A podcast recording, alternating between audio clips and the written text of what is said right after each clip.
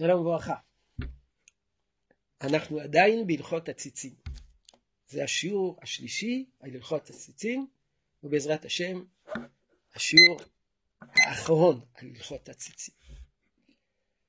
אחת השאלות המצויות, הרי מותר להוציא עציץ מן הבית, מהבית לגינה, או לקנות עציץ בחנות, להוציא אותו מחוץ לחנות ולהכניס אותו לתוך הבית. האם העברת העציץ ממקום למקום היא בעייתית? יש כאלה שרצו לומר שאסור להוציא עציץ מן הבית. מדוע? בגלל פסיקה של החזון איש. לא בקשר להוצאת עציץ מן הבית, אלא פסיקה של החזון איש בקשר להסרת גג מעל עציץ. יש עציץ שאינו נקוב, שמונח באיזשהו מקום, ויש גג, ואני מסיר את הגג. גגון שאפשר להסיר אותו. החזון איש אסר. יש כאלה שסברו שהסיבה שהחזון איש אוסר זה בגלל שינוי בסטטוס.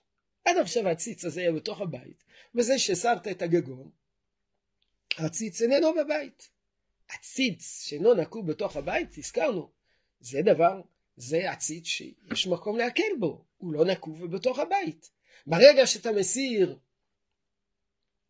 את הגגון, זה כבר אה, עציץ שאינו נקוב מחוץ לבית, יש בזה, לפי דעות אחדות, יש בזה איסור דרבנן, ולכן אסור, בגלל השינוי בסטטוס. רב שלמה זלמן אורבך טען שאין דבר כזה. לא שמענו שיש איסור לשנות את הסטטוס של הציץ. עציץ שהיה בבית, לשנות את הסטטוס שלו, שעכשיו הוא עציץ שאיננו בבית. איפה שמענו דבר כזה? שינוי בסטטוס שיש בו איסור. ההקפדה היא, מכיוון שהסרת הגגון זה בעצם משנה לא את הסטטוס, מיטיב את המצב, המצב של העציץ. זה, זה משביח את העציץ. זה מה שאסור. אסור לקחת עציץ בתוך הבית ולהוציא אותו החוצה בשביל לשפר, בשביל שהוא יתקדם, בשביל שהוא יתפתח יותר טוב. לכן, אה, אם ההוצאה של העציץ לא משפרת את, ה... לא משפרת את, ה... את המצב של העציץ. יש לי עציץ בבית, הוא מפריע לי, אני מוציא אותו החוצה, לא בגלל שאני חושב שזה ישביח אותו, אז זה מותר. וכן במקרה הפוך, אם העציץ מתנוון בתוך הבית, אז זה מה שכבר למדנו בזמנו, זה נחשב פעולה לאוקמה, לא פעולה להשביח, לא לעברויה, לא כדי לשפר, לא כדי להשביח, אלא כדי לקיים. אם יש איזה עציץ שמתנוון בגלל שאין לו מספיק שמש, להוציא אותו החוצה, לא על מנת שיתפתח יותר, אלא על מנת שהוא יחיה, הדבר הזה מותר. אה, יש גדולי ישראל שהחמירו מאוד, ואפילו דנו כיצד ניתן להעביר עציץ מחנות דרך אה, הרחוב, שמיים פתוחים, לבית.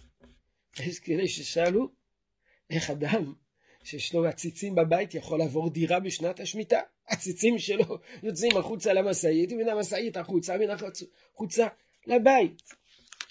אז יש גדולי ישראל שהתירו את הדבר הזה, הרב אושר וייס שכבר הזכרנו בשיעור הקודם את כולותיו בעניין הציצים, אומר שוודאי שהדבר הזה הוא מותר, ואחרים אמרו יש עצה פשוטה, לעטוף את העציץ. בזה שאתה עוטף את העציץ, מלמעלה ומלמטה, שם איזה ניילון סביב העציץ. העציץ הזה עכשיו הופך להיות אה, מנותק מן השמיים, מנותק מן הארץ, בגלל שהוא מוקף מכל הכיוונים. דרך אגב, השאלה הזו נשאלת, בחתונות מחלקים עציצים קטנים, כמובן, מתוך תקווה שהציצים האלה זה לא הציצים שהכינו אותם בשנת השמיטה בדרך אסורה, אה, האם מותר לקחת עציץ כזה הביתה? אז יש בכמה חתונות, ראיתי שמראש כשהניחו את העציצים האלה על השולחן, עטפו אותם מכל הכיוונים והוסיפו איזה פתק, אה, להקפיד על הלכות שמיטה, לא לשתול את זה בגינה בשנת השמיטה, אלא להכניס את זה הביתה.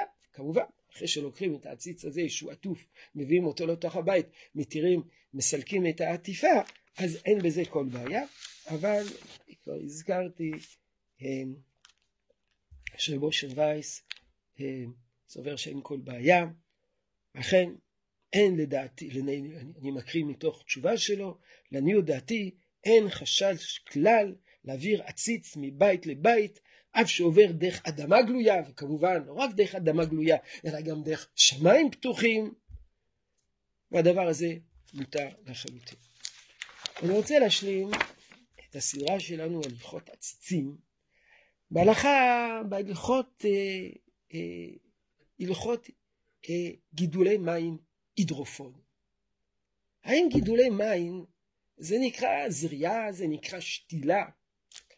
אז כמובן, השאלה העיקרית זה מי שמנביט זרעים בתוך הבית.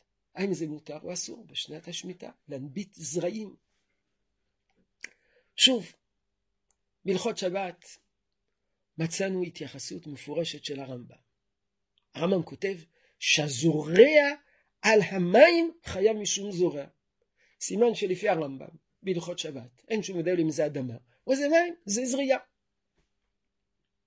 מאידך בהלכות שביעית, כותב הרמב"ם, שמותר להנביט זרעים בשביעית, בשנת השמיטה, על מנת לזרוע אותם אחרי שנת השמיטה. זאת אומרת שבשנת השמיטה מותר להנביט זרעים. מה יסוד ההבדל בין שבת לבין שביעית? על כך נשברו הרבה קולמוסים, וכמובן, מהתשובות האלה נגזרת ההלכה בהלכות שביעית. אבל הנבטת זרעים בתוך הבית, שזה גם על מים וגם בתוך הבית, דבר הזה נהגו להקל. הייתה תקופה שהחזון איש רצה כך, הורה כך לקיבוצים של פועלי אגודת ישראל, כדי שיוכלו להתפרנס בשנת השמיטה, אה, לגדל גידולים הידרופונים בתוך, בתוך אה, מבנה, ראיתי גם לפעמים ציורים חוץ למבנה, אינני יודע בדיוק, אבל בזה ודאי שיש יותר צד להקל, שלום, שלום.